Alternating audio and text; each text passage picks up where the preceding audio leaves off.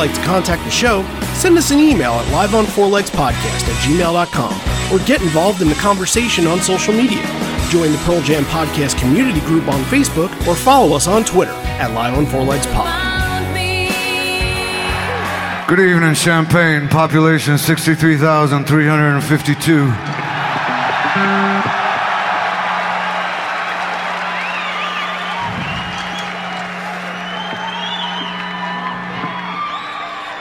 It's nice to meet you, anyway. I don't think we ever played this building.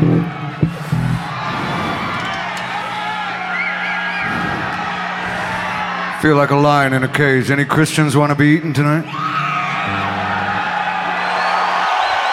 And away we go. You're listening to Live on Four Legs, the live Pearl Jam podcast experience, featuring Mr. Stone Gossard.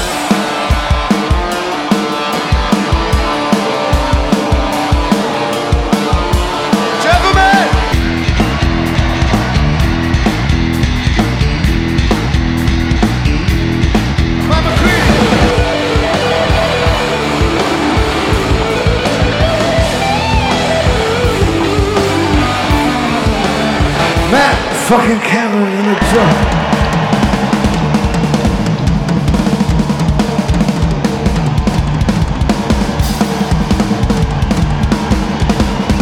Mr. Boom Gaspar!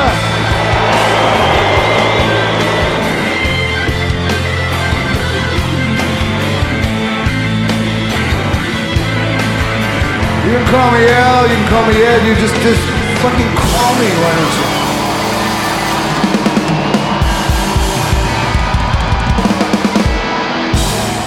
Hey, everybody, now welcome to Live on Four Legs, a definitive live Pearl Jam podcast. Got some stuff going on this week, including an episode continuing the Riot Act tour run that we're following here and doing a great show in Champaign, Illinois, home of the Fighting Illini over there, University of Illinois. And we're going to talk about this show, obviously, but we're going to talk about some other things that are tied to it too. And I know there's been some things going on. And once again, I just have to kind of preface this as we don't know anything that could have been announced in the future because we're recording this much earlier than we usually do. So it can come next Wednesday and we can know everything or we can know nothing. So we're just going to go off of the rumors that we have when we're going to talk about new tour stuff for now. And we will bring it up a little bit because in ways it can be relevant, but we'll talk a little bit about that. And I also have a trip to Seattle coming up very, very soon. And I want to talk to you guys about that and let you guys know how to follow and, and what I'm going to be posting on social media and, and where I'm going to be and all that. So should be exciting. Let's just jump right into it. Randy Sobel over here, John Farrar over there. Hello, hello. Hiya. 2003 again. Love it. I mean, We're is it the- uh, Groundhog's Day or what? Yeah, we're in the middle of a, of a little run here. This is cool. I mean, it's Same like here. we we did it to ourselves, right? That we said, you know, it's 20 years. Might as well pay a little tribute to one of the best tours around. Yeah, last week was a good one. Like, getting to show that, like, because there's a lot in 2003 that are very, very well known. But we've we've done a lot of those, so it's cool to kind of get to some of these that are, like I said, a little more under the radar. Maybe people aren't as familiar with, but good shows nonetheless. Yeah, and I think that this one that we're going to do today is probably considered more of a classic than some people would think. I think that a lot of people that were there absolutely come out of it saying it's one of their favorite shows that they've ever been to. I've heard that a lot, and and I think that after so many times hearing that, I got to listening to this boot a, a while ago, and I'm like, oh, I see what they mean. I get it from this show. I totally do. And it's basically Chicago crowd, but it's a college venue. You have a little bit of different fan base kind of mixing in a little bit there. I, I, if you read things, it says there were a lot of college kids that were at the show. And sometimes that could be a good thing, sometimes that could be a bad thing because college kids at the show doesn't necessarily mean all college kids are Pearl Jam fans. But in this one, it did seem like a majority were as we'll kind of get into when we talk about the show, like it's another good example of the, them just being on their A game for this whole entire year. Yeah, that mention of Chicago gets a big roar, though. There's definitely some people that made the short trip. But being college age in 2003, that probably means you're probably about 20, 21. You're probably about the right age to have grown up with Tenon versus Air. So that makes a lot of sense. It doesn't happen as often anymore. So this kind of happening here, and, and it feels like this is sort of a yin and yang kind of show with State College in a way. You know, this is a shorter show. Obviously, they're all shorter shows than State College, but it has the same type of crowd, the same type of energy, and also there's going to be a thing that comes up later that was kind of, I guess, a mistake that Ed made and would come to to fix it once State College would come around. Well, I, I want to take a second here and actually talk a little bit about my trip coming up. What do you think? You want to talk to me about that? Sure. Yeah, you're heading out to the Great Northwest. Yeah, yeah, yeah. Yeah, I've been to Seattle once before. I went almost exactly a decade ago. And I think I went with zero knowledge of what to do and I went with no game plan at all. And I kind of spent a lot of time wandering. And I didn't know where Easy Street was, so I kind of wanted to stay in areas where I can walk and didn't have to take an Uber. And I also wasn't staying in Seattle; I was staying in Bellevue, which is a half hour bus ride or whatever. But still, it's not exactly in the heart of the city. So I, you know, I went to a Mariners game, I went to a Seahawks preseason game, uh, I went to MoPop at the time, that, which didn't have any Pearl Jam stuff, and now heading there very shortly, it's going to be filled with Pearl Jam stuff for the last time. I, I guess they're all going back home. They're going back to you know the vault or something like that. But that was a reason why we wanted to make the trip here because like that's such a big thing. We've seen all the photographs of people in front of the the 10 signs and holding their arms up and everything like that. And yeah, like you see the stuff it's like, yeah, I'm jealous of that. I want to go see that. I want to go see all of like Pearl Jam's most amazing artifacts. Of course I do. And this happened to be a good time. They're not touring right now. You know, obviously the rumors say that they will be touring in September, but you know, wink, wink, nudge, nudge, who the hell knows? But this was a really good opportunity to do this. And I'm thankful that I have so many people that said the same thing and jumped right in. Like, that's just the coolest thing about this community is that you can say, all right, we're headed to Seattle. And people were like, wait a minute, you're going for this? I want to go for this too and it's just cool. Like we're gonna be like five of us. It's gonna be Dukes, who's a native over there, and then Aaron Redman and Javier, obviously that you guys know from listening to the show every week, and then uh, Lori Jernberg too. So that's a really good crew, and and it's perfect timing to go see MoPop. Perfect timing to go to Record Store Day at Easy Street of all places, and then gonna go to the Rockfords in store, which that's probably going to be amazing too. Yeah, you got like a crew going with you. This is going to be different from that time. Not going to be much time for wandering around by yourself. You're going to be putting stuff to good use. You're taking all the the video equipment. You're going to share some stuff with us. Yeah, yeah, I am. And working on documentaries is not my strong suit. Shooting documentaries, great. I can take all the footage, but then it's getting in and actually finding the time to edit. I'm working on something right now from our St. Louis trip and I'm just trying to find time to get it all done. I really wanted to get it done for a purpose, and you guys will know when we're ready to to put it out. But you know, I have all this documentary footage from last year that I want to put into good use, and now this trip is coming up, and same thing. Like I had this whole idea for kind of doing a blog, and literally, I'm going to be in Seattle for 30 hours. I'm leaving 9:30 flight, getting there around 12:30, 12:40 then I leave on a red eye at like 11:30 Saturday night. I'm very excited and if you guys want to follow along in the travels and stuff like that, I'll be documenting as much as I can be. Yeah, look for it on the social medias. Uh, Facebook, we don't use our Facebook page that much anymore. It's the Pearl Jam podcast community page, is what we've been using for a really long time. So if you're on Facebook, that's where to check. Twitter at Live on Four Legs Pod. I'm sure I'll post a ton of stuff to Twitter. I might even post some stuff to Patreon too. Let's see kind of where that goes. And yeah, that should be fun. And I will have the full report when I get back next week. John, let's talk about something here. This is a theme for this show. It's kind of connected with the show directly, and it's part of the question of the week that we asked everybody on social media. So, this show has six covers, which is a lot. It's a lot for then, and I would consider it to be a lot for now, even though really 2022 felt like the covers kind of cooled off a little bit because the songs in the set cooled off. So if you had a 22 to 24 song set, maybe you'd have one or two.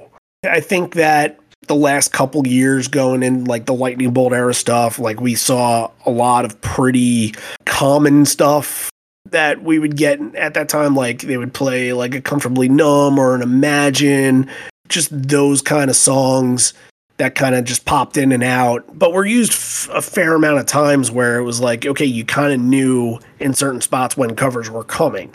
And it felt more of an inevitability than just like a, oh, okay, they're going to do this song. So, what's your take on just covers in general and how much the band should be doing them and how much is like your limit for them? Yeah, I think they're okay in moderation.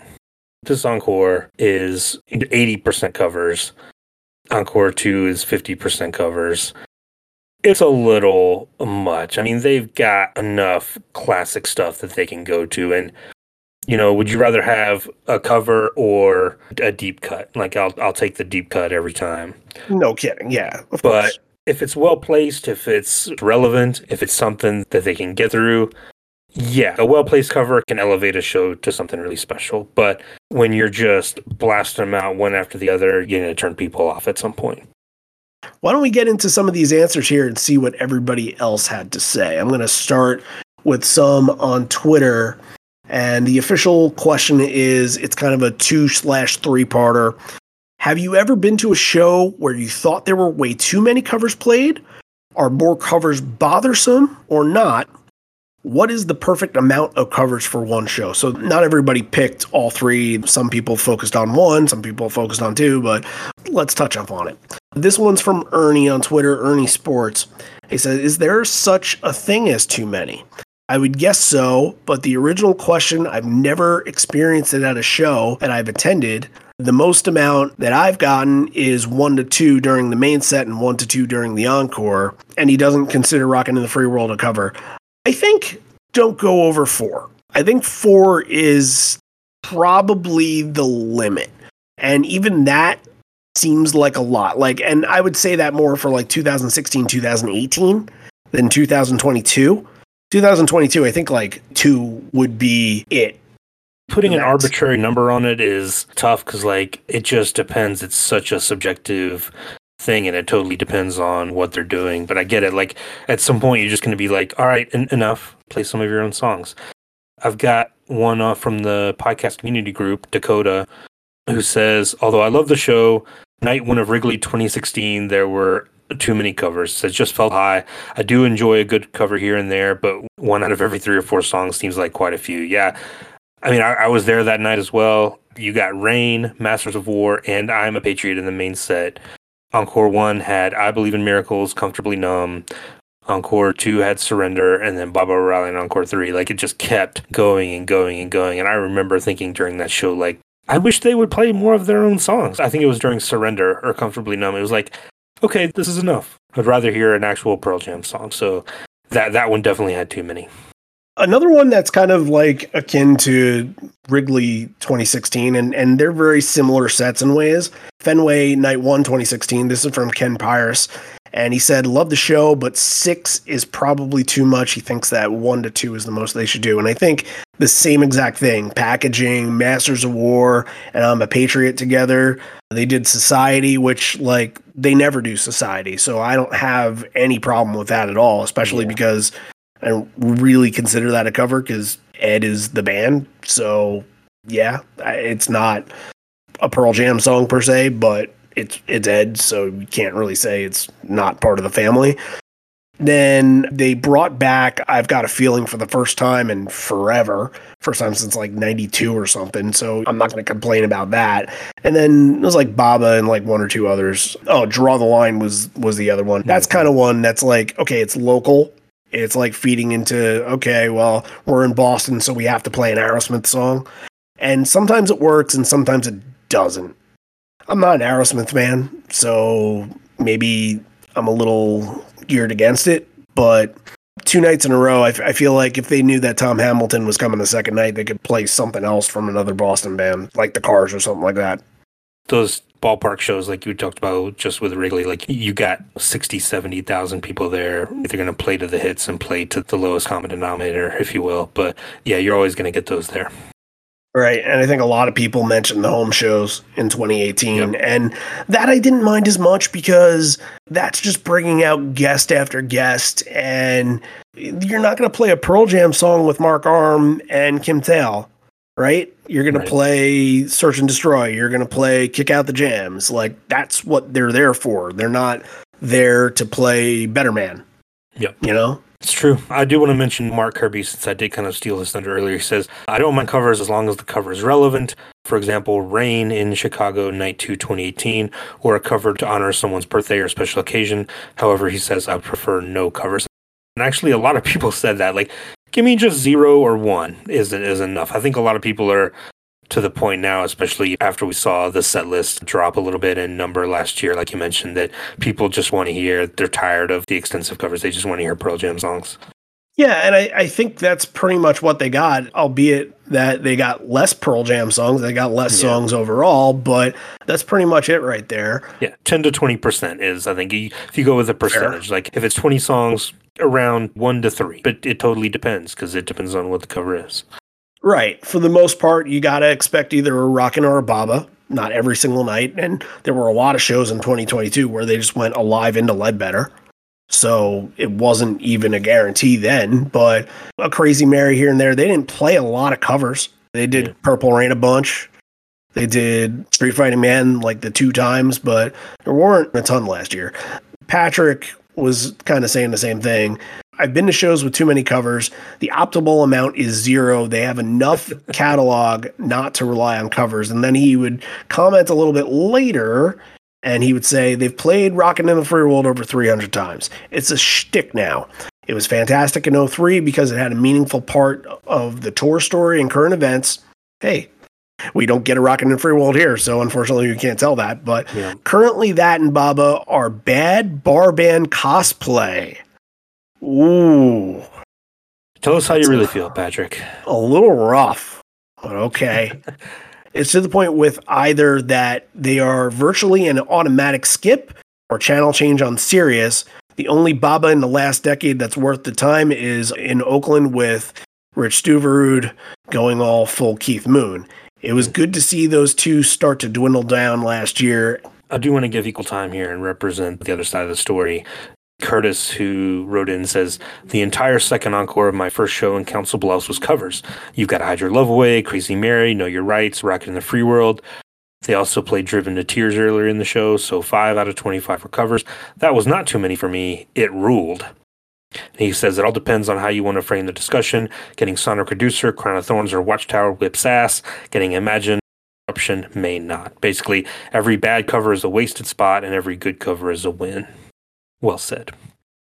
All right. Well, great answers from everybody this week. Once again, you are proving to be the highly intelligent and educated fans that we all expect you to be. And we love just hearing articulated thoughts like this. Because if you bring these to other groups, I don't want to sh- shout out and shame other groups, but sometimes it could be less civilized elsewhere. You know what I mean? Like, you'd be like, oh, I hate this. Oh, I love it. This is the best, and nobody can ever touch. Like, I like how people can be civilized around here. Good job all doing that and articulating everything. So, all right. We got a show to get to. It feels like we haven't actually mentioned champagne in a couple minutes. So, why don't we get to popping a bottle here? And the way that we're starting the show is almost like Ed already popped the bottle backstage because this is going to be do the evolution. And not only that, but I'm going to get to a point after the song runs for a little bit of what this reminded me of.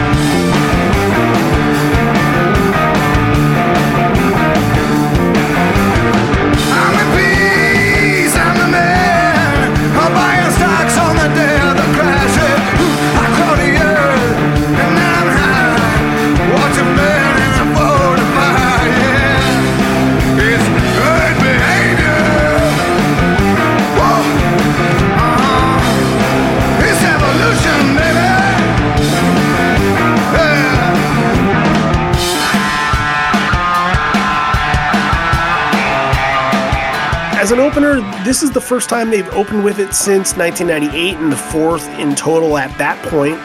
It's at 11 times as an opener to this day.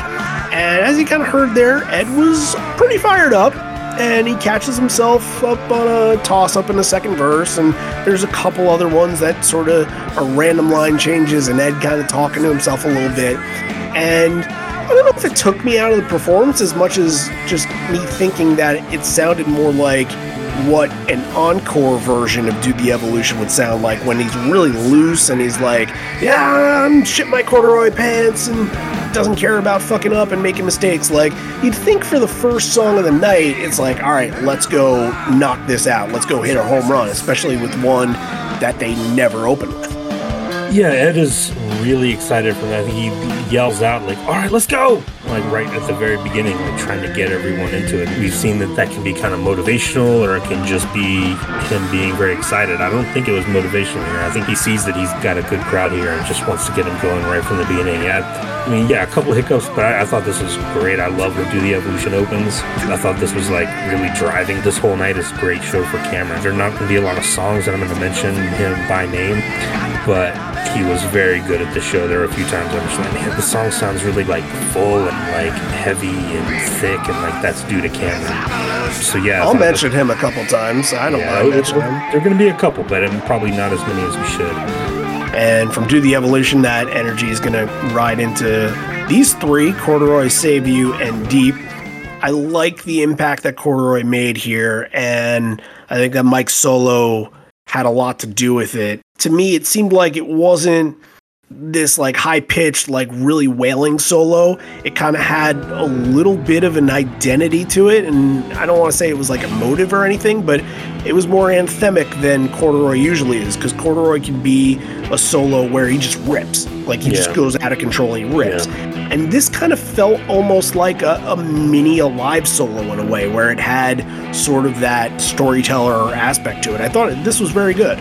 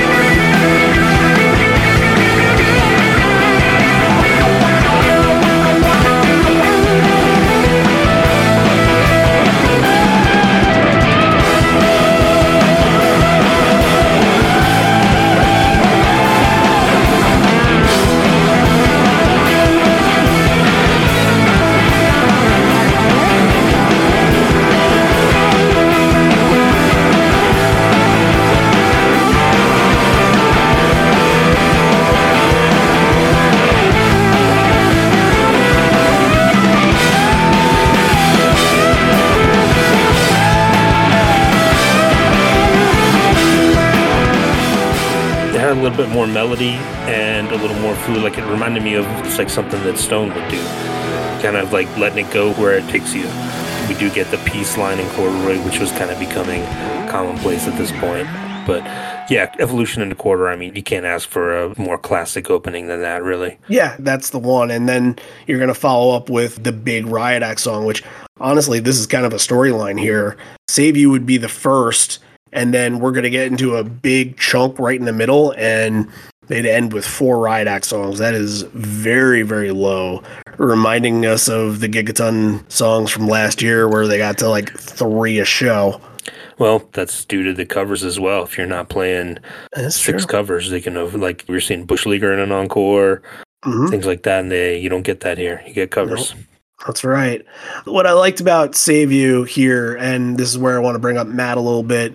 Matt does this kind of little stop start thing at the end where it's like, and like that just brings out like just another drive out of the song that just sounds really good. Meanwhile, like Ed shredding on this, like his vocals just rip.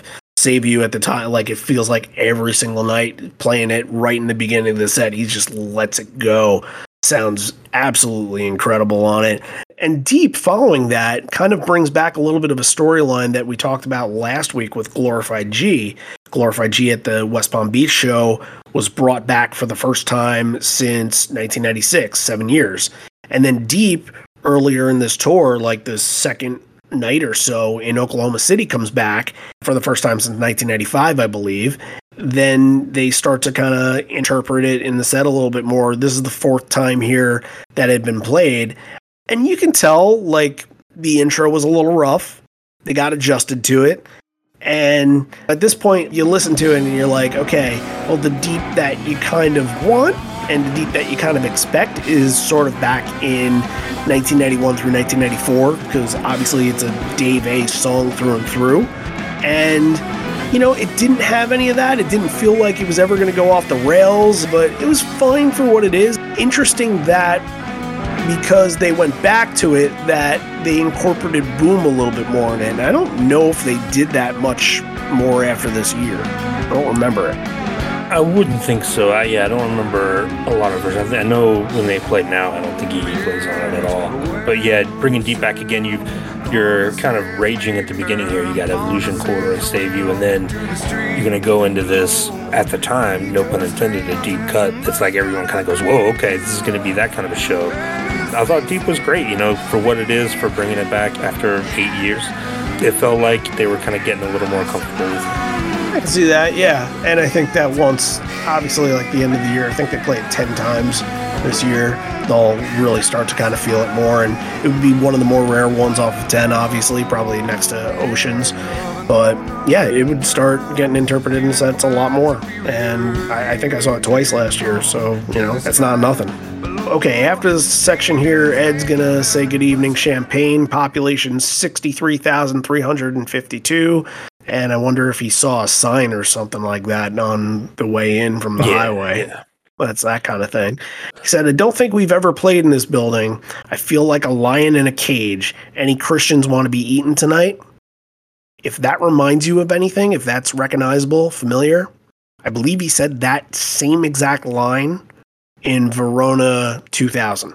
And that's a, I believe, an eight man show because they were in the, the Coliseum and Yep. everything like that. So I think he said that same exact line then.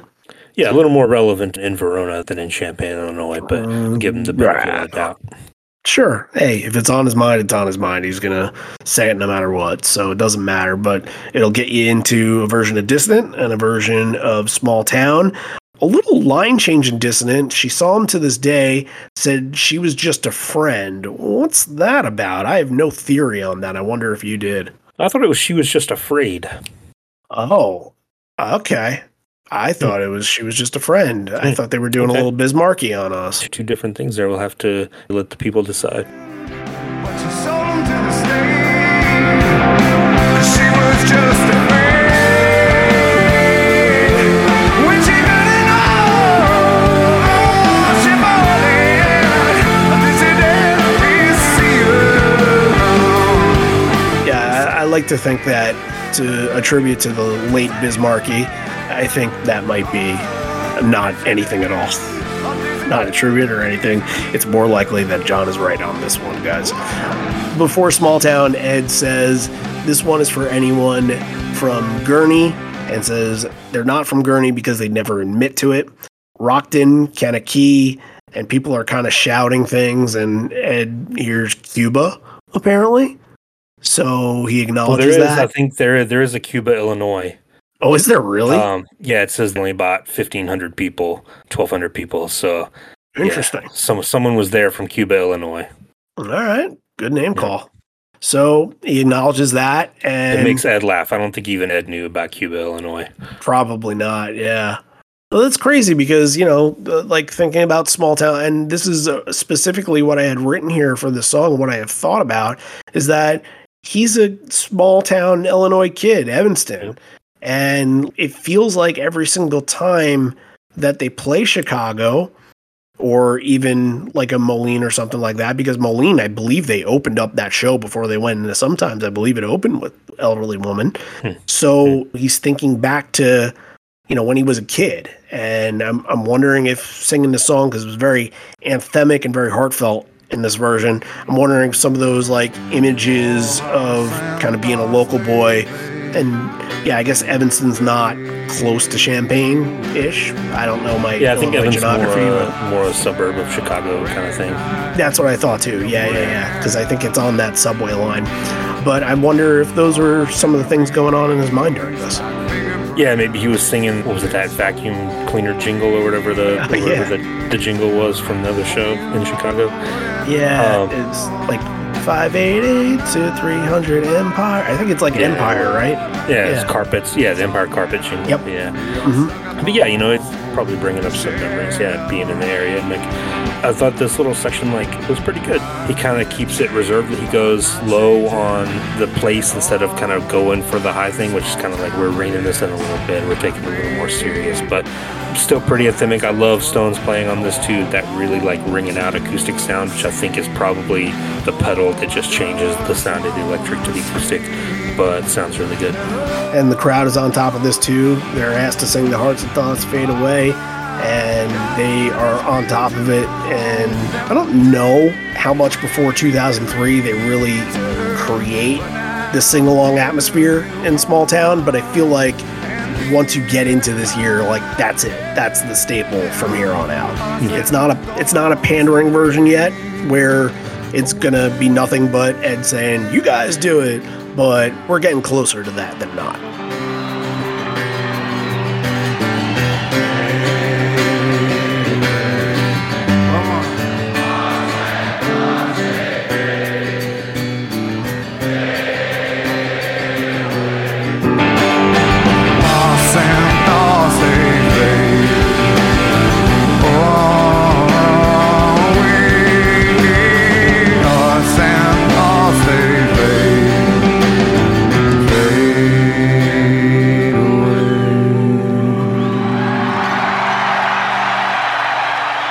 Even flow section right here, pretty early on. And do you want a absolute mind blowing, piercing solo from Mike?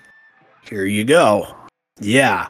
I'm wondering if this is why they went in a different direction with Corduroy because he knew he had something up his sleeve that was really good for even flow. And how many times am I going to say it on this show that even flow, they're probably on the hot streak and it would extend all the way into state college as well.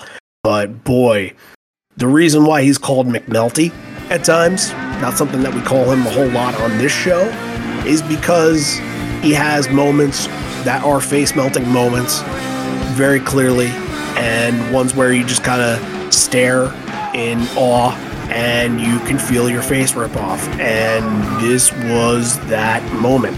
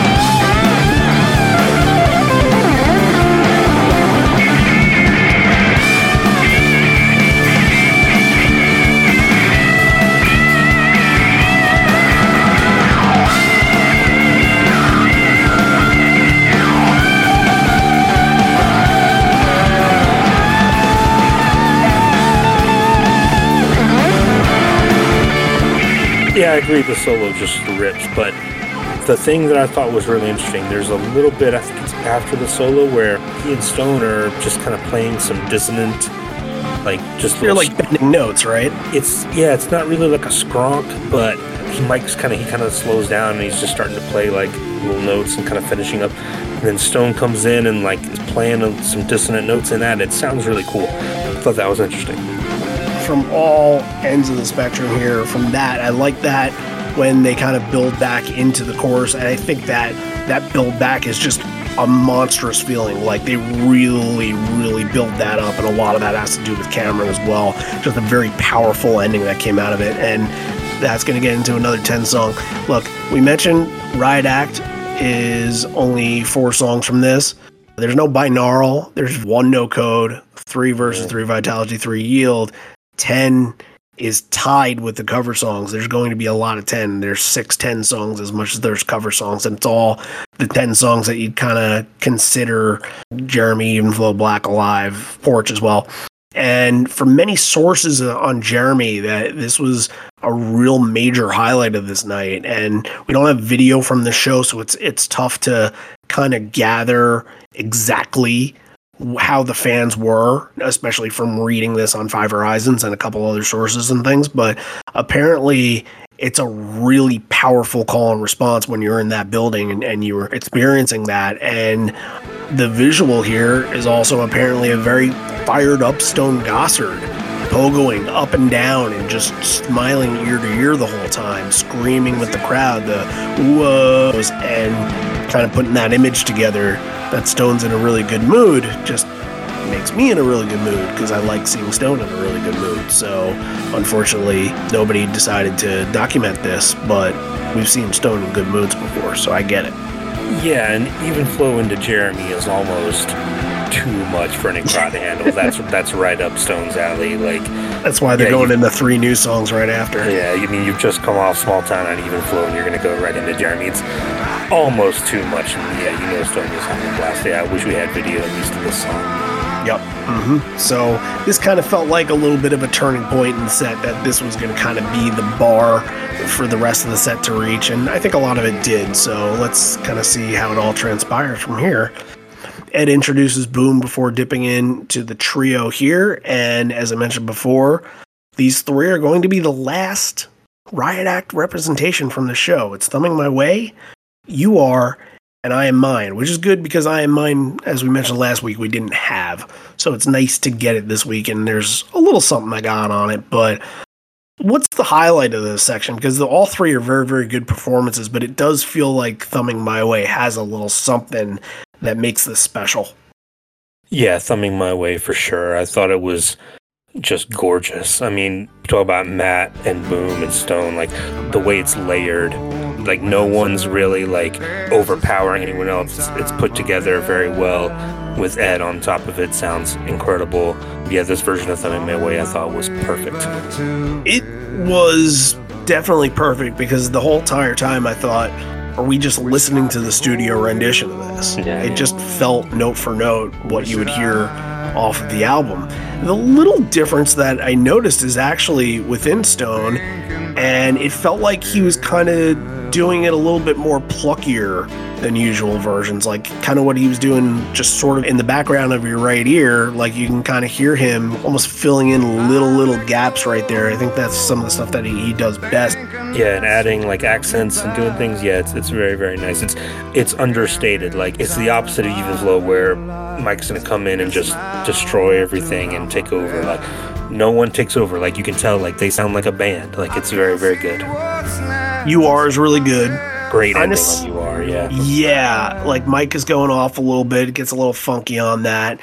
And I thought that this might have been more like electronic-y than usual. It felt like there should be like a dance floor and some strobe lights going on. It kind of felt like choppy in that manner. That's so weird because it's kind of a song where you have to do it the same way every time because it's so structured within what they're doing with the drum machine. Yeah, they were on with the drum machine on this one. Definitely, it had a little bit more edge to it. And then I am mine. I think that was a really nice intro that Ed made about it, and it's it's not unique for the era at all. Says it's a song about feeling safe, safe at home, safe on the streets, and it had a very heavy strumming that kicked it off and then very very heavy strumming in the bridge and those i think are my favorite versions of i am mine that just show a little extra intensity to it When it's at its best, he can channel something through it. I Am Mine is one like it could be one of their best songs, and I don't think it is. I mean, I put my live songs here. Like, forgive me if I sound like a broken record on this. Like, they really could elevate this and make it something super special and like have it be this big thing, but it always feels like because of maybe what the song's about or how it was written, it always feels like he wants to bring it just to the brink and then pull it back, and then bring it just to the brink of letting go and then pull it back. They've never like let it kind of boil over and have it be this huge thing. Imagine like if they really went big with I Am Mine, it would be really cool, but they never have. I can't tell you why. I can't tell you why on that. I think maybe it's kind of, I don't know, staying true to what, I don't know, I guess it's not really a radio song, but it feels like a radio song, so it's kind of just staying true to It should have been, the yeah. structure. But yeah, I, I can't argue with that. Like, you build up all this momentum within, and why not just let more of it out? But it just kind of sticks around for a second or two, and it's one of these solos where it's a concrete solo where Mike is playing the same thing every single time. So you don't get a lot of creativity, originality in that. It, it is what it is, but it didn't have to be, and it doesn't have to be. And it's only been played just like a handful over a hundred times. Like it easily probably should be double that. considering Well- on how many people have this lyrics as tattoos. Yeah. Probably should. All right, let's dig into Ed dedicating the next song to all the people high off of crystal meth. And it'll get you into a little section here of Habit and Untitled and MFC. And Habit and MFC was a very popular combination. I believe it was on the Touring Band Live 2000 DVD. Them This together. is definitely ninety eight two thousand style. Oh yeah, but Untitled in the middle causes like this other wrinkle that you don't usually get when you get these back to back. I believe it was just kind of purely Habit and MFC. What do you think of Habit? I thought that this was really all out, balls to the wall, and kind of got to that point where they almost lost control on it and just became absolute madness. And this is, I think, a moment where you have to mention Cameron. Yeah, for sure. I was waiting for the speaking as a child of to get crazy for him to go off on that, and I think if I remember right, he just kind of holds off on it. He does, yeah. He doesn't yeah, do it. th- that I think would have really like set everybody off. But yeah, I mean, coming out after three Riot Act songs, like okay, they're gonna go back to like a, a ten song or like something familiar, but no, like just get weird with Habit. And, like it's such a left turn in the set list. But yeah, I, I love it. You know, anything from No Code is always welcome. So it's weirdly placed here, but I, I still like it nonetheless. Yeah, you, you needed that in this set, like just something crazy to kind of like change the pace a little bit. Yeah, speaking of that pace, Matt is just pushing it faster and faster and faster. And it seemed like at the end they lose all control and it's kind of like, okay, this song can no longer be contained under the laws of music theory. That's kind of how you feel about some of these sometimes. So, but yeah, very good, very entertaining.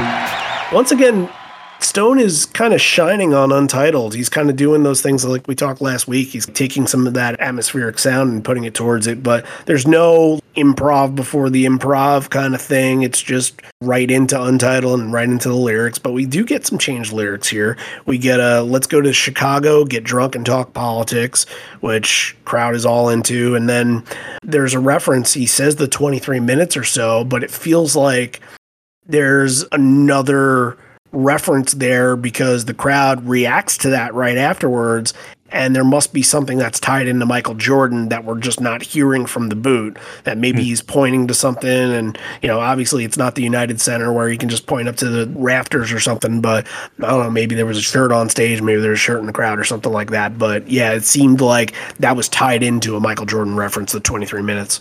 Interesting. Yeah. According to Five Horizons 2, it says this show was, of course, on campus, so they did not serve alcohol. So when he mentions, like, Mm. let's go get drunk, all the college goes, oh, okay, yeah, like, remember that? Like, yeah, that gets a gets a nice roar, too. But the Chicago line gets a massive crowd Yes. response. Yeah. Oh yeah, they're up for that, and crowd clapping along to this is very very good. And MFC good, and definitely more of an open version last week. Where last week it felt like they really got punky on it and really kind of had that bite. It was a very short solo at the end too. Like if I am mine is your. Why can't they extend it at the end? Then MFC's always been mine, and I've gotten my wish. So maybe you will someday. Maybe. Hopefully. Yeah, you're still open. But yeah, fine. I don't think it was anywhere close to what last week was, though. Like, that was a special Mhm. version of last week. hmm This is a good section over here. We got four more in the main set, but Given to Fly and Nothing Man back to back. I think this is a really, really cool one two punch. And, you know, we're going to toss it to Javi in a second because these songs kind of have a juxtaposition here because of what Mike's guitar tone was sounding like on Given to Fly, which wasn't like a full, very clean and crisp that you'd usually get from it. It's not even that effect heavy. It's more, I don't know, condensed and maybe like a, A little, little muffled sounding. Cold, I thought. Not as like warm and open as he usually is. But now that I'm looking at it, I wonder if he had his Nothing Man guitar and effects on during Given to Fly because it almost has Oh. that intro of Nothing Man feel to Given to Fly. Hmm, that's interesting. Yeah. Well, you know, I said the juxtaposition, and through Nothing Man and Stone's acoustic on Nothing Man, Mm. that had a very rich sounding acoustic on it. So I thought that this would be a really good time to get in touch with the Gear Guru and see what he has to say on these two and kind of the juxtaposition of sounds and, and kind of what bonded these two together. And I can talk for a long time. I talk a lot on this podcast, but this is Javier's moment, so let's give it to him.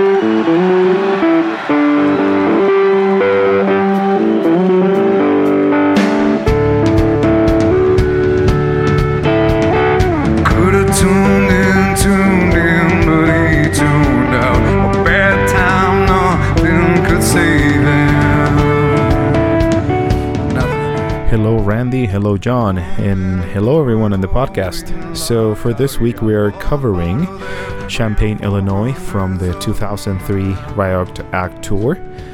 So, I know that in the past we have talked about amps and we have talked about guitars and pedals and all the fun stuff that we think that is interesting, right? But this week, it's all about the tone. I was very surprised to hear so many different tonal differences across the show, and they're not driven by any changes on the amps or in the EQ of the amp or any sort of like adding or getting out pedals into your signal or anything like that. It was just more about basically the band members playing with tone knobs and volumes and rolling down the volume and maybe doing more different things.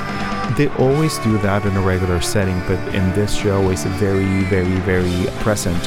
And actually, the fact that this venue is kind of like a UFO setting, so I was wondering if maybe it's in the way that they were hearing themselves or in the way that they were hearing themselves on their in-ear pieces over the mix that they basically drive those kind of like spur in the moment decision where like they want to change something on the go which it makes it a very interesting show actually if you hear given to fly the intro is so much darker than usual. It's kind of like it makes it more reflective opposite to like the sparky hopeful version that we always hear when we are listening to this band live.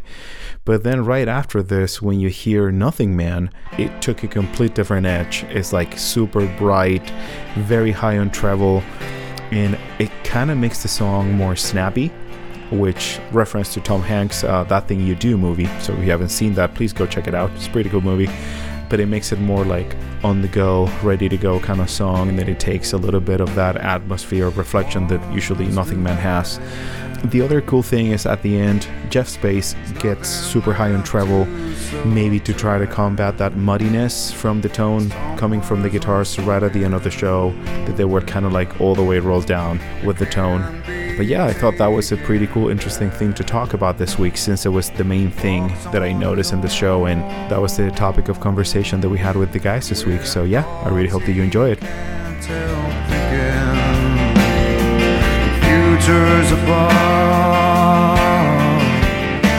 but in the past he's slow and sinking.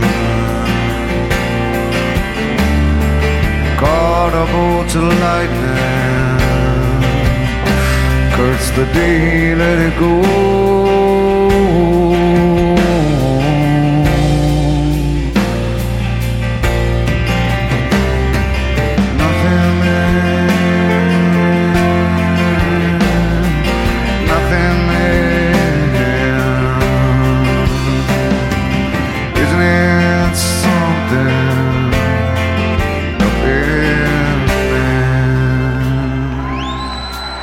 Awesome insight yet again, Mr. Hervas. And Thanks, Javier. Javier, part of the crew. So, Javier, we'll see you in a couple days. Should be awesome. Should be a great life experience and hopefully create some memories to last a lifetime and all that. So, very excited. I just loved Nothing Man. Like, rhythmically beautiful. Ed's mm-hmm. vocals were beautiful. Tapped really into expressive side, but also, like, not overly emotional. Like, kind of kept a little bit of the sorrow in there. very, very well placed here near the end of the set too, because you're going to switch gears after. But I thought "Given to Fly" was absolutely amazing when the full band kind of like rears back and lurches in at the end of that first verse. Like there's a surge there that's just like magical when they come in, and like if that's led by Cameron as well, like "Given to Fly" really makes you sit up and take notice. This was an excellent version. Blood and Porch are going to end your main set here. And from what Five Horizons said, and it is true because they didn't play it in 2000 at all, and they played it once in 1998, but this is the first Midwest version since Soldier Field. That's absurd. That almost doesn't feel Yeah. right to me. Yeah, I mean, yeah, the song kind of like it didn't go away forever like Glorified G and Deep, but it definitely didn't get played as much from 96 to 2000 as it was in, you know, 93 to 95. Now, do you consider Toledo to be the Midwest because they did play it in Toledo in '96? Like that's like I- I borderline do. right there. I, I do consider Toledo to be the Midwest. okay, yes. so then yeah, all right, then they played it in Toledo. So yeah. All right, well, there goes that debate. But I mean, Blood has this fury. You know, we kind of talked about songs bringing you back to a certain era, but yeah, this kind of brings you back to 1994. It's very primal here. There's no messing around. There's no bow wow wow yippee yo yippee kind of stuff, and there's no like messing around in any of the bridge sections. But it also kind of felt like it wasn't going to descend into complete destruction here. It was fired up, yet tightened up, and maybe the most with that combo that I can think of out of the song that, I, that I've heard because it felt like it didn't break all the sound barriers or stuff like that, but it still felt intense and it felt like all business, if you know what I mean. Yeah, and uh, Five Horizons mentioned something too that, again, I wish we had a video from this, but evidently they had red lights all on the stage during this, which, if you're there, it's like, oh shit, this is classic Pearl Jam right here. You could tell Ed was feeling it on this version. He was going for it a little bit. He's doing some vocal stuff near the end, and like, evidently he was doing like the mic stand thrust into the stage and everything. Like, call it classic, whatever, but you didn't see that a lot in, in 2003. It was different things. This definitely, I could see where they thought that, like, this definitely had a, a 93 spirit to it. To me, it always feels like they've always had the red lights on during Blood, right? And and it was rarer back then because, as I mentioned, like 1998 and 2000, it's nowhere. But I feel like they've always done the red light, so I'm just not sure about that. I don't know if like they got excited for that reason or just didn't mention it in Yeah. the other versions that they heard earlier Yeah, just year. pic- so. picturing myself in the crowd, like, the song comes on and then the red comes on. Like, yeah, even if they do it all the time, like, I'm still, that's going to get me, Oh, yeah. get me going. Oh yeah, no doubt, no doubt about it. Porch is closing out the main set, and it's an early riffy kind of porch blues in a way because it's just Ed and Stone, and Stone's kind of doing more of the doom doop doop doop doop doom doom doom, and it's not like full band. It's not one two three four like intense fast porch, and like this could be one of the early signs of this is how the song is gonna end up at a later point. What the fuck is this so running to? You didn't leave a message, at least I could lend your voice one last time. Daily mind feel is good. Do my time by you. Would you hit me? Would you hit me?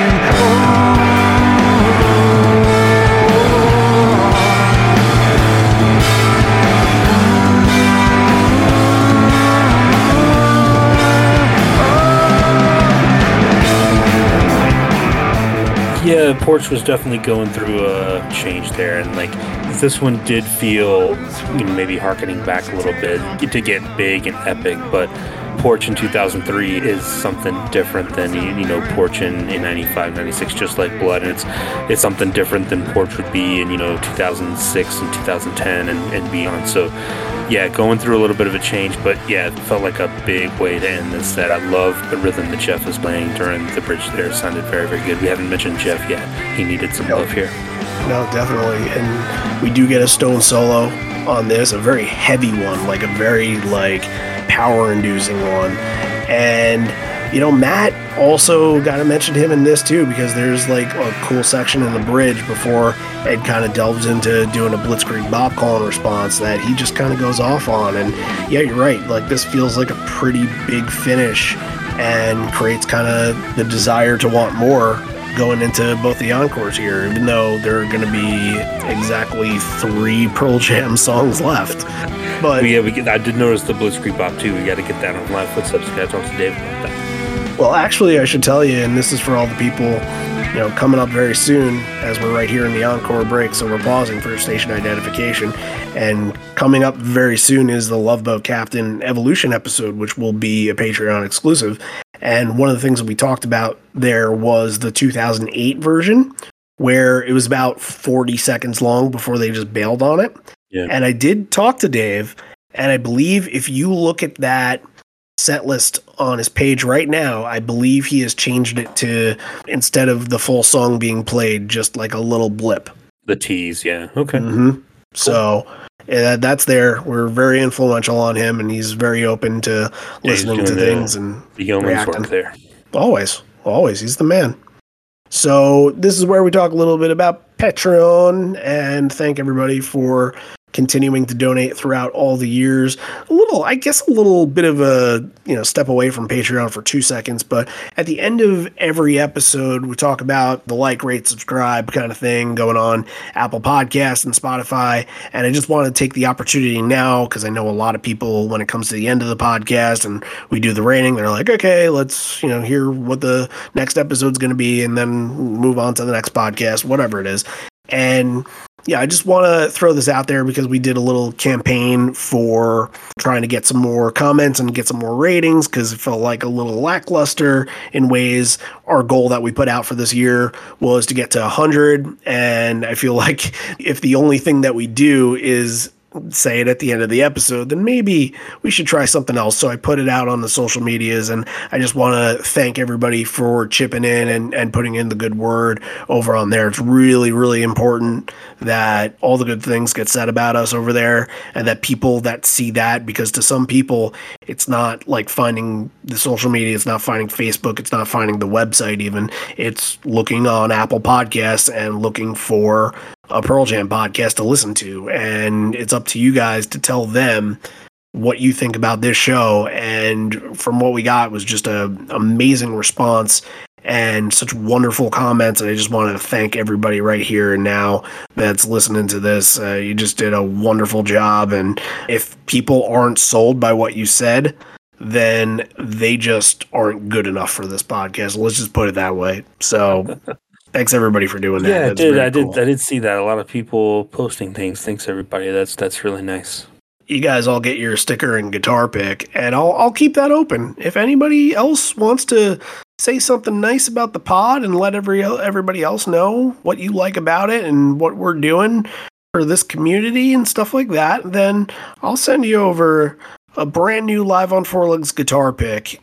Let's just kind of mention the Patreon things here. This is the time to mention this. This was actually originally a request from a former patron named Michael Nettleton.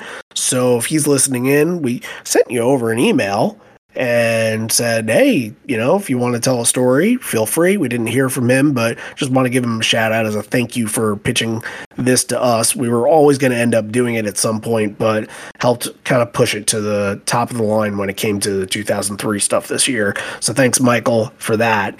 And if you want to contribute to the show and get yourself your stories, your favorite stories, your favorite shows being covered, that's all through Patreon. And I recommend everybody do it because we do have a tour that's coming up pretty soon that we're going to need some funding for. We're going to need some funding for events and things like that. You know, the actually, I should use the quotation marks in coming up pretty soon because at this point, no, nothing is official. We just have all the rumor mentions and everything like that. But if the rumors end up being true, which I think they will, Chicago and Dallas are probably the two that um gonna do. So just keep that in mind for events and things like that. And Anthony from Touring Fan Live and I have been talking about things, and you know that'll be a really interesting time in Chicago because it's a part of our fifth anniversary week. So we'll be wanting to do something for that, I'm sure. So, yep, all the funding kind of goes into that, and all of the help matters, and all of it is so thankful and just you know we owe a debt of gratitude to everybody. That's why you know we're sending everybody like a little small little thing as a as a thank you. It's just a guitar pick but you know what? Like you guys deserve it. So join up on patreon by going to patreon.com slash live on four legs. Or you can download the patreon app and search for live on four legs. That's how you can listen to all the shows if you choose to. Also you can just go to liveonfourlegs.com and click the become a patron button. And if you want a show requested, your favorite show that we haven't done yet, if you want that requested, the best way to do that is through the Giggle Leg tier, $5 a month. Or if you want to go a little further and do the $10 a month, the Horizon Leg tier, we are doing profile episodes for people that are on that tier. Also, the guitar picks aren't it. This is just kind of a start, but we're going to be doing a little bit more merch as time goes along and figuring out other things and a, little package, maybe some like very exclusive shirts and things like that. So hopefully you guys are excited about that. But thank you to everybody that continues to donate over there. And we really hope that anybody brand new that's jumping in on that, we got a Love Boat Captain Evolution episode coming out. I don't know what else to sell you on because that would be the ultimate sell for me. So, evolution episodes are great. I recommend everybody going back and listening to all of them. So, join up on Patreon if that's something that you'd like to listen to. All right, get back into the rock. We don't have class tomorrow, do you? No. Class my ass is what you're saying, yeah? Then Stone gets some love here and gets a massive chant right after that, as we're about to get into a song that's being played for the first time in 404 shows. Can't say that every episode.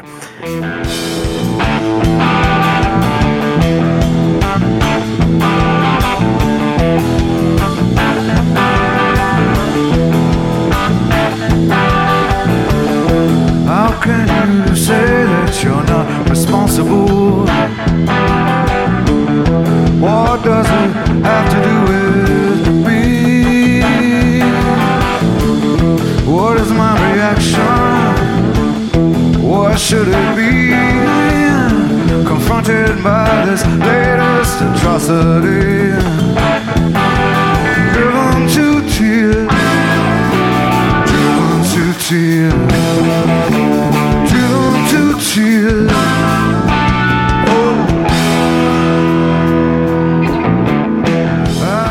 first time that they played this, and this is actually kind of interesting now, the first time they did Driven to Tears was back in 1992 at the Stockholm show, which had to be a change of venue because they were getting bigger and bigger crowds at the time. But also, this was kind of like a preset song. This wasn't full band back then. I think it was Ed and like one of the techs, uh, I believe it was Scully playing drums on it or somebody. And I think it was just them doing this. So this is technically the first full band performance of this song that there is. Driven to Tears, a police song. If you listen to the Sirius radio station for more than five minutes, you'll probably hear a bite of Jeff saying, Oh, yeah, police were a huge influence very early on. We just love African rhythms and all those things that they were doing. And I think that Driven to Tears falls right under that category as being that kind of song. And maybe not one that you'd really consider right in their wheelhouse, but it does fit really well it's a good example of them not going for the obvious choice. You know, there's plenty of huge police hits that they could have gone for that would have been a bigger crowd favorite. But to go kind of for the cool deep cut that's got like the little bit of the angular rhythm is, is a good choice for them. Yeah, this is this is cool. Like Driven to Tears is not one of my favorite covers that they do. I mean, the big one is you know when Sting came out and played with them in, in New York City, but this I think is fine. Yeah, we mean, bring it back. We talk about yeah, the song came back after this movie. Do people really care that "Driven to Tears" wasn't played for 11 years? Like maybe, maybe not, but they brought it More back. the hardcore it, fan was. Yeah, I mean, I, I, consider myself a hardcore fan. I don't know, it doesn't move the needle a little bit, but you look and they they sound checked it six times, so they were really, really trying to get it down. So I think that shows. Sounded good though.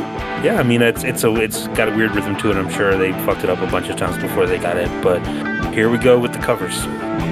Yeah, this is number one, and they'd play it, I think, eight more times on this tour. What would become more and more as they continue doing it is that Ed would start becoming more aggressive with the vocals and have a lot more bitterness and anger, and it would have a bite to it whenever Ed sang that. This had a little bit of it, but it felt, I guess, a little more reserved compared to some of the ones that came a little bit later. So, I mean, the first time you're gonna figure it out after a while. Okay, what do I want to do on this song? What do, what do I want it to sound like? But this wasn't fully there yet. However, yeah, I guess for people that are really locked in on the history, it's a holy shit moment, but you don't hear a massive reaction from the crowd. Like they don't tee it up as this is something we we don't do at all. You know, they just go into the song. They didn't make and a big it, deal about it at all. And it doesn't have a big moment like Crazy Mary has a big moment, Baba O'Riley has a big moment. Driven to Tears kind of doesn't have that big moment where it opens up and the crowd can participate in it. It's just not that kind of song. No, but you know what? Fine for what it is. It's fine for what it is. Better Man is going to be the one original song in Encore 1. And yeah, crowd kind of forces Ed's hand very early on, and they're essentially telling him, "No, we're going to sing this one." And Ed just says, "All right, I'm going to let it happen." And it's very energized version. You know, another one that Matt really flourishes in, and he's building up the surges really well.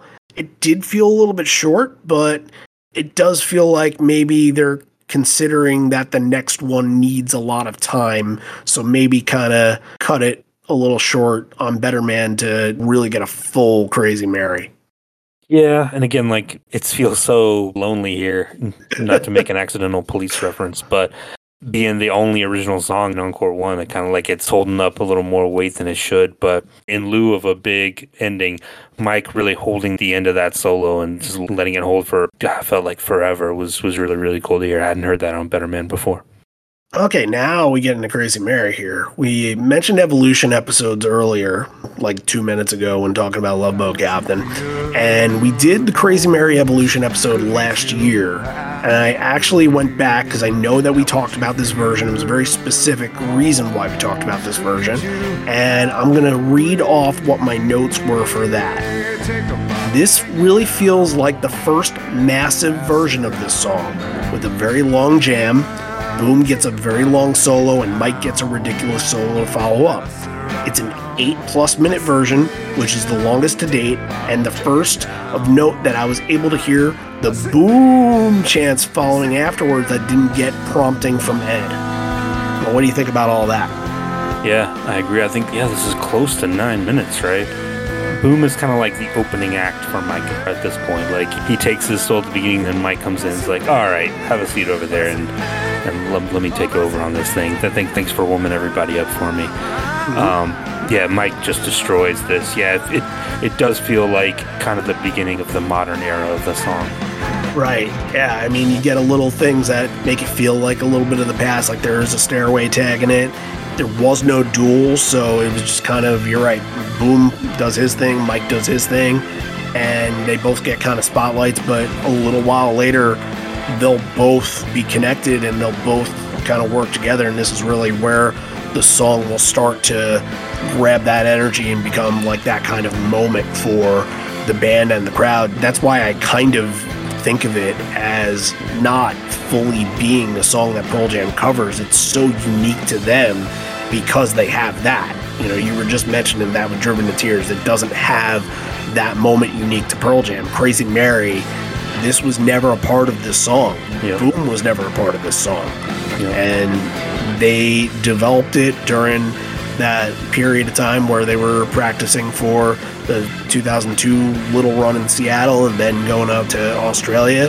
It's played the first night on that Australia run and they had an idea with it and they went with it. And that's why it really feels like Pearl Jam's original version. It, I'm not gonna. It's still a cover song. Yes, this is the prime example of them taking a cover song and making it a big moment and making it special. And like, yes, when when Crazy Mary comes up, nobody goes like, "Oh, cover." Like, yeah, I understand what you're saying, but Crazy Mary is one that goes back to the versus era. Like everybody knows it, so it's always welcome.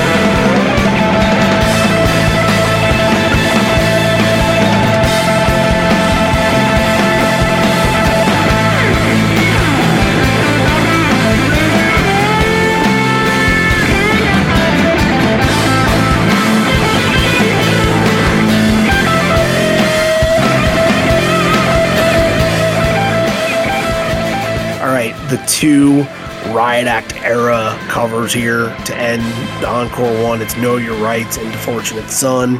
And he starts off Know Your Rights by saying, Okay, class, a little bit of history. And both these songs are actually in their sixth performance here. So it's still pretty early on, but they wouldn't really go much past like 20 or so. And they're both in the same boat where they're of the era, prominently 2003. Know Your Rights got brought back a little bit. Like I saw it in like 2012, and I did too. was- yeah, played like one or two other times outside of that. But Fortunate Son, after the election, I, I, maybe they play it one or two other times, but almost never. I love Know Your Rights. Uh, It's a great Clash song, and I love when Ed really taps into his inner strummer there and really gets that intensity, and it's on full display. But like Fortunate Son, yeah, it, it's in that category, as I mentioned before, with just the other 70s classic rock songs that just kind of are staples of life listening to music. And it's a good song, obviously. It's a meaningful song, and it was Yeah, it's a, it's a meaningful for the message song. It's it's it's got a message behind it. It's anti-war, so Right. But also, when you think of the song, you're like, I don't ever think of Creedence, and I like Creedence. I like Creedence a lot. I don't think to put on Fortunate Son because I'm like itching to hear it because it's just everywhere. funny little tidbit here. I'm looking at this. You know, the last time Fortunate Son was played was Missoula 2012. Oh, Also, Know Your Rights played at that show. interesting. I mean, that was a show specifically geared towards an election. Yeah, So maybe they had the same kind of thing in mind, but uh, like Fortunate Son, weird. Like it doesn't really fit for that. I don't know. But look, Ed is never going to match anything that John Fogerty does with it. The original is never going to be replicated. Like there's little bits in here where Mike sounds really good, the band sounds really full, a lot of energy, but it doesn't really move the needle for this podcaster. I'm I'm starting to get a little cover fatigued at this point, even listening to the bootleg. All right, well, now we're in the encore. We only have two more covers left, so we'll leave it at that. But there's a nice speech beforehand, and we're going to get an origin story here. And also, Ed's going to cut a song from the set list. We should give a, a proper shout out. It sounded like you guys really liked them. Shout out to Sparta for coming on tour with us. And Sparta was kind of an offset of what was at the drive in. Yeah, kind of half of into half of at the drive-in, and the, the uh, other half. Mars Volta. Yep. So I was trying to think of what to play if you're all going to stick around here. The crowd is going in every which direction. They're all shouting Ooh. random songs. This is an unruly crowd. This is like shouting fire in a movie theater or open bar at a wedding. They are worked up. Yes. And going back to some of the juxtaposition with State College that was kind of mentioned before, I think that this is it because they have that moment in State College where, again, it's like, well, what should we play? And they don't make the same mistake twice because in this, they're like, no, we know what we're going to play. We know. And in State College, it's like, all right, you tell us. Here, at least, you get songs that are kind of reminiscent of what the actual songs are instead of that Satan's Bed version, but it's a huge part of the history as well. But it's just interesting as they have more of an understanding in state college, like, okay, don't tease them like that again. Now, Ed says we're proponents of open, honest debate. However, I've already figured this one out. The ballots are closed, and I am your leader. Sounds like you know all of our records pretty well, and there's a song off the binaural record called Soon Forget and it was inspired by hearing a song off an old Who record called Who by Numbers. Who am I kidding? It was stolen from a song off Who by Numbers. Parts of it. Mm, debatable. I think it was fully stolen from this song. It's a song that made me, and as he's in the middle of saying this, we have some yellers in the crowd, and it sounds like they're yelling for songs again, and does sound like they're chanting for, for Ledbetter. To which Ed responds, But it's it's the song that uh, made me want to, or made me just hold your horses and shut the fuck up.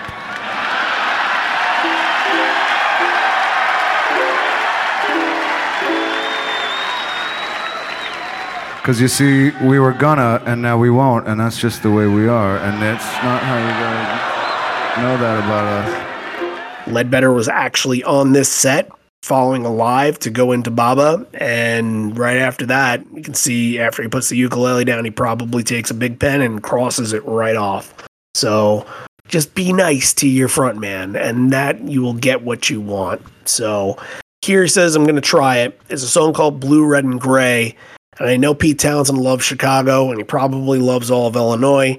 He's a hero, always has been, always will be. So I'm singing this one for Pete, and I think about him all the time. This is in the aftermath of the whole like child porn incident with him, so you know that, I'm sure that's still on his mind at that point. You know that's Yeah. probably a little bit of why what went into this.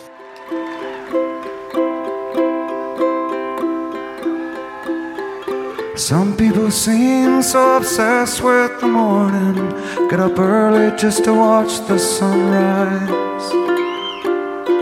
Others like it more when there's fire in the sky, worship the sun when it's high. Some people go for those sultry evenings, cocktails in the blue, red and gray. But I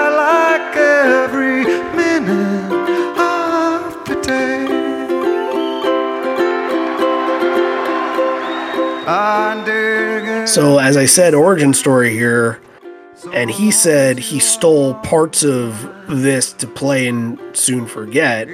I don't know what he means by parts because essentially, like you can flip like a verse chorus and little things around, And if you mix up the jigsaw pieces a little bit, you can put together exactly what Soon Forget is by listening to the song. There's no discernible difference in the music at all. It's Oh, just yeah. a little bit different composition wise. Oh yeah, it's stolen directly, absolutely. Speaking of, you know, covers of the era, they only did this in 2003. It hasn't come back since, but you know, I love Blue, Red, and Gray.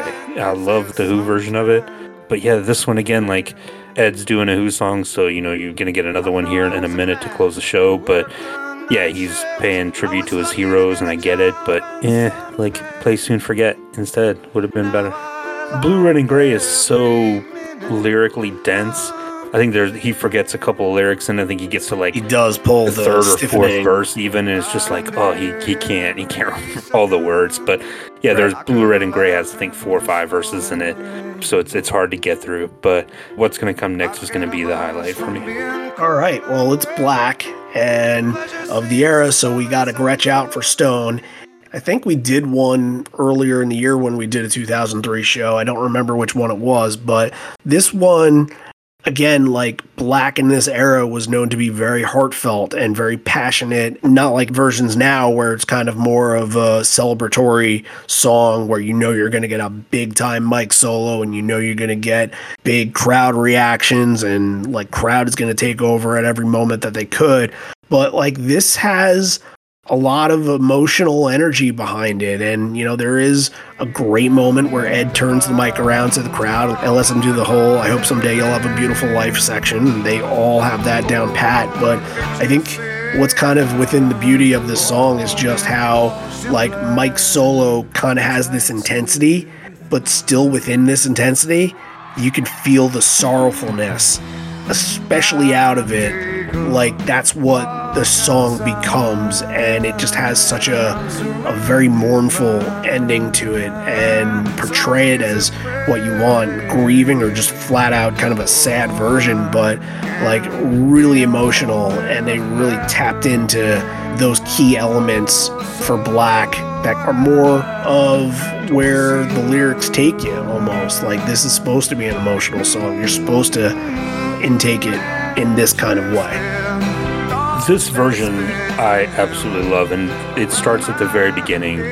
During the intro, you hear Boom come in on an actual piano, not the organ sound, you know, not a keyboard sound. It's an actual kind of plinking piano sound, and it is amazing. I've not heard an intro like this on Black in a very long time. I think they're few and far between where he actually goes for the piano sound. It's very, very deliberate and slow, and I think that adds, again, talked about it during Thumbing My Way, it's just textured and like layered very well, and everyone's just kind of laying back and letting the full band, like everyone's just doing their part to kind of add to the whole. Yeah, this version of Black, it felt kind of restrained, like a little bit with Mike, but also very, very powerful. And then, yeah, when the crowd takes it, it might be the moment of the show for me here.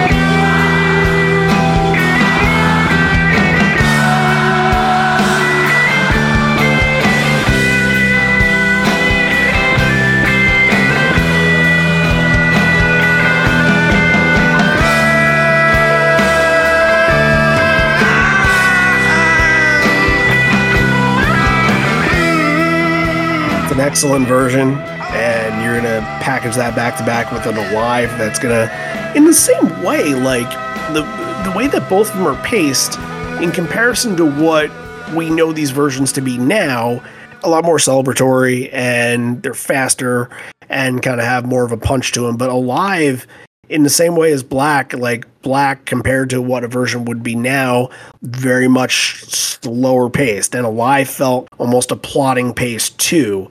And it was interesting because at times you sort of listen to the vocals on that, and it did feel like Ed was a little low energy, more than usual. But you have to go back also. Alive is still trying to be figured out. And I, I don't know if at this point they had used Alive as like the penultimate song of the night, as it's going to be for the next 20 years.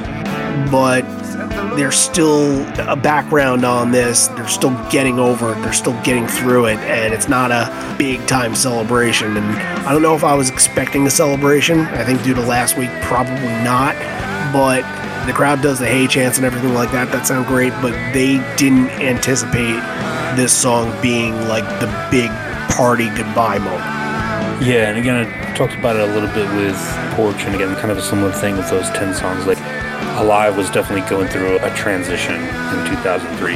It wasn't what it would become like in 2006. We know the storytellers, the curse was lifted, that whole story, but here we're not there yet. And like I think you mentioned last week, we're still very close. They hadn't played a lot of shows since 2000. So that stuff is all still fresh. That that Seattle show where it came back and was the big moment. There's only been a handful of shows since then, the Australian tour, and then a handful in They didn't play it a lot in Australia and Japan. Yeah, you could tell like they were just kind of putting it in different spots. I'm looking at you know the next night in Cleveland, they closed the main set with it. The next night in Pittsburgh, show oh, that we're going to cover very very soon. It was part of the Mama San in Encore One, and then go to Philadelphia, it closed Encore One, and then Albany, then it comes back to being the penultimate song of the set. So they were kind of throwing it in different places, seeing like, okay, where is this gonna work now? Like, what's gonna be our relationship with this song going forward? And yeah, versions like this, from what we understand, like when the crowd doing the hey hey heys, like again, that'll give you chills. It's a great moment. It seems like the band was really into it, and so you're you're kind of seeing it them start to have kind of a second life with it here.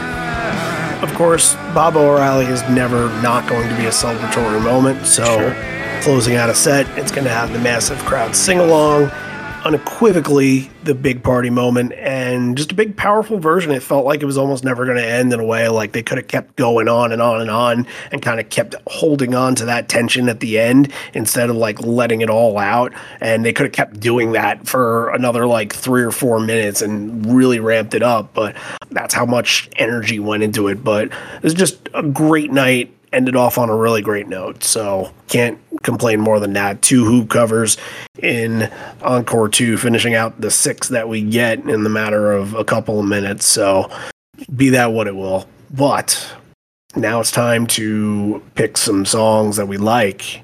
Maybe three of them. Maybe we do from three to one and just kind of rate them. So I think what I'm going to do for my three, and I, I really like this version. I like the tie-in with Ed, and I think like there are intangibles about this that I kind of mentioned when we were talking about the song earlier, where Ed has the tie-in with the small Illinois towns. I think Small Town is going to be my number three here. My number two is going to be Nothingman, just a beautiful version. And as mentioned, 2003 isn't really the perfect era for this, but this felt like more of a rarer song for this kind of set. And then my number one is going to be Crazy Mary. I felt like this was really impactful for them at the time. And I think the most meaningful song coming out of the show and knowing what it would become after this. Like, this is, as we talk about evolution episodes, just like the pinpoints of where they are in their history. I thought that this was super important for that. Interesting, because I've got a completely different three. So that always means it's a good show. Uh, That's my- right. As well. My number three is going to be Given to Fly. My number two is Thumbing My Way, and my number one is Black. Okay. I guess you should listen to this show then. We all got three different ratings. I guess it's worth it. But now it's time to give this show the proper rating it deserves. And, you know, coming into this, I, I had high expectations and I listened to the show and I think I listened to it with more of a just an enjoyment. And sometimes you listen with enjoyment, but you're also looking at it with a different mindset, a different eye. So you're able to kind of hear things and see things and kind of wonder about why they were doing things where and, you know, all that. But I had high expectations for and most of them were met. I think the one thing that I didn't really mention was that I thought, and just from memory, I thought that this version of Better Man was like an eight minute version of Better Man for some reason. And that must have been another one on tour because I don't know why. I, I came into this being like, oh, I can't wait for this Better Man. And it just wasn't that. So I guess that kind of limited a little bit, but it didn't like destroy the set for me or anything like that. I think I'm giving this a nine. This is a great set. I think deserves to be talked about from this year. I think it is a classic show from 2003.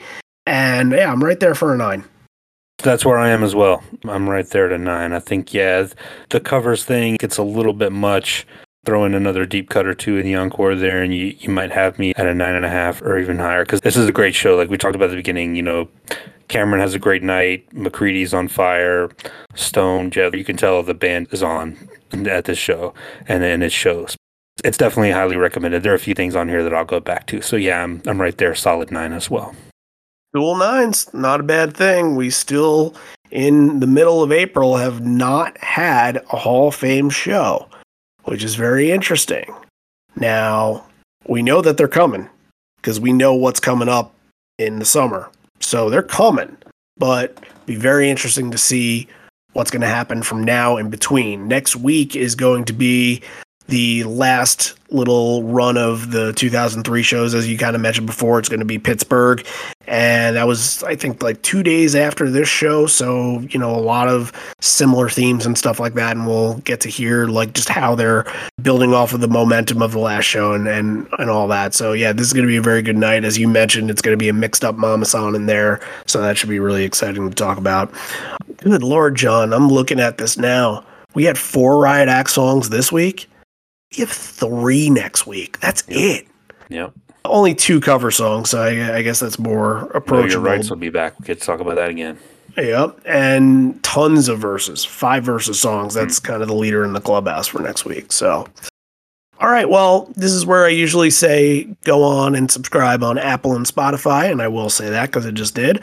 But you guys know the spiel that I did before. If you want to head over and leave us a comment, leave us a rating. I'll send you a guitar pick for that as a thank you.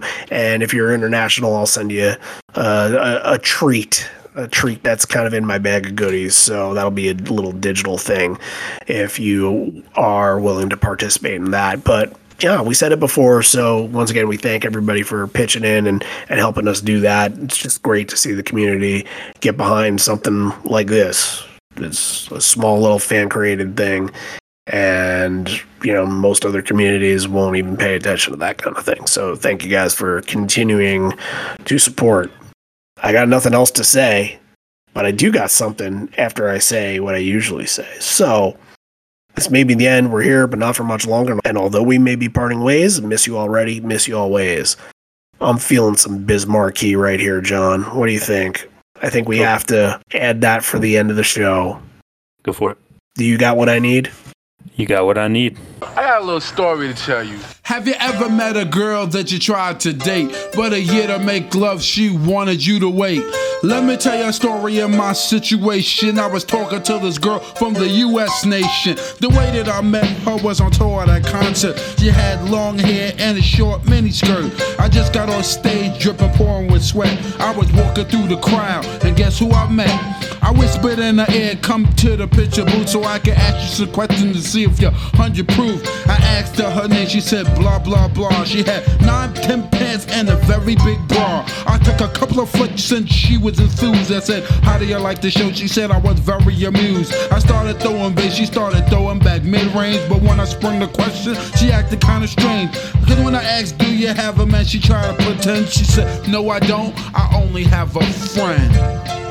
Come on. I'm not even going for it. This is I'm going sing.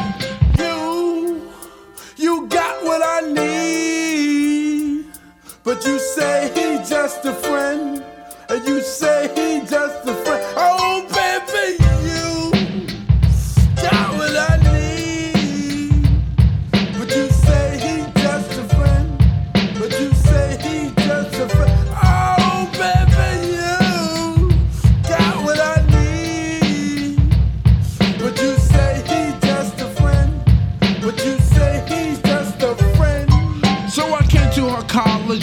Surprise to see my girl that was so exquisite. It was a school day. I know she was there the first semester of the school year. I went to a gate to ask where was a dorm. This guy made me fill out a visitor's form. He told me where it was, and I was on my way to see my baby doll. I was happy to say. I arrived in front of the dormitory. Yo, could you tell me where is door three? They showed me where it was for the moment. I didn't know I was in for such an event. So I came to a room and opened the door. Oh, snap! Guess what I saw? A tongue kissing my girl in the mouth. I was so in shock, my heart went down south. So please listen to the message that I sent. Don't ever talk to a girl who says she just has a friend. Has a friend. Has a friend. Has a